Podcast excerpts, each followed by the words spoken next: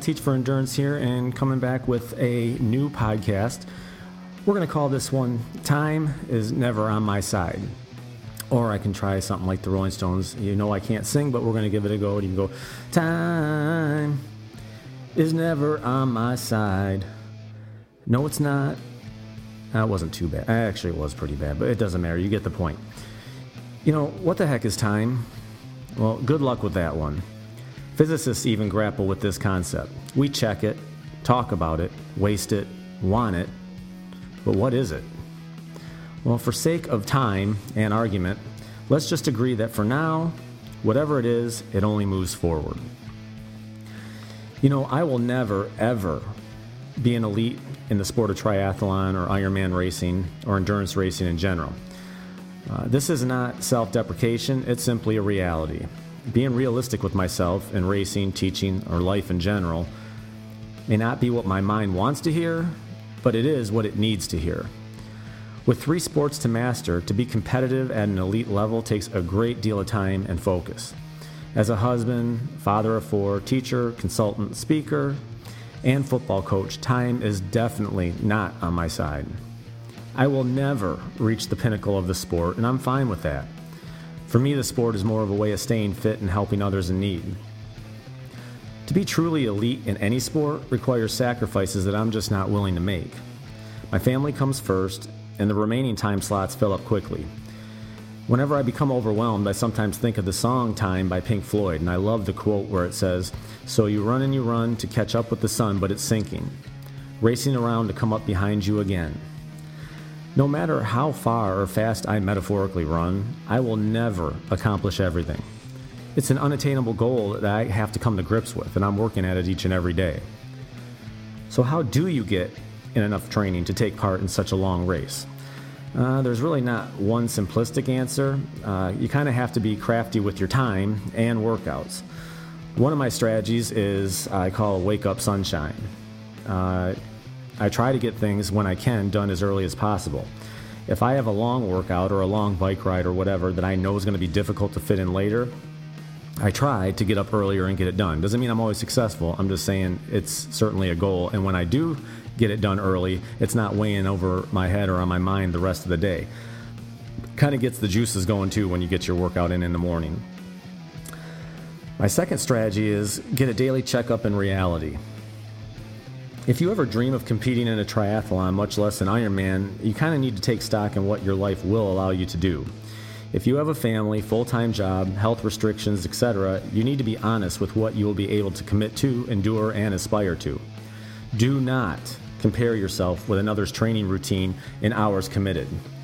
The comparison game will drive you insane, especially since many of the workout routines you might find online require most time than most mortal human beings are able to give in the first place.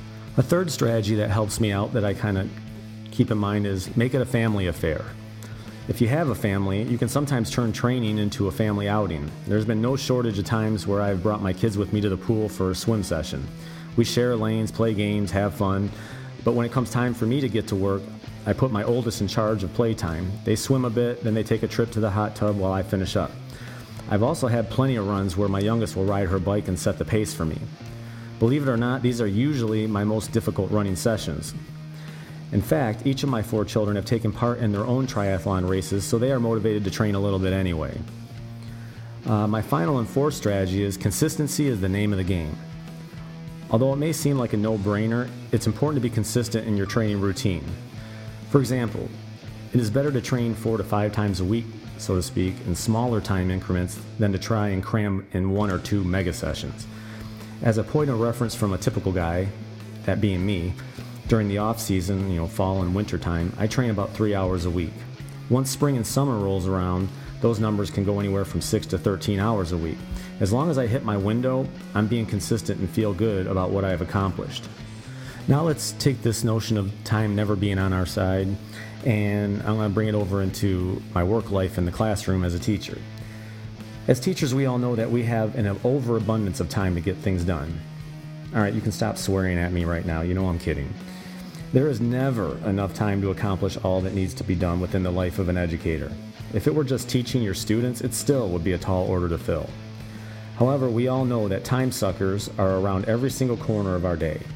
At times, time suckers are well intended, such as a meeting about helping a particular student. You may get pulled away from your class for such a meeting, but it's certainly time which is well spent. On the other hand, though, there are other time suckers, such as endless emails, a variety of meetings, the ones where there's always just one more item on the agenda, committee engagements, professional development hours, covering classes since subs are non existent these days, mind numbing paperwork, and the new weekly mandate that seems to come out of thin air. Well, we've all been there and get the idea. It is a never ending spinning wheel, and we're the hamsters stuck on it going in circles. We run and we run. See, there's Pink Floyd again. Alas, this just happens to be the reality. Remember, reality checks can be good of today's educator. It is what it is.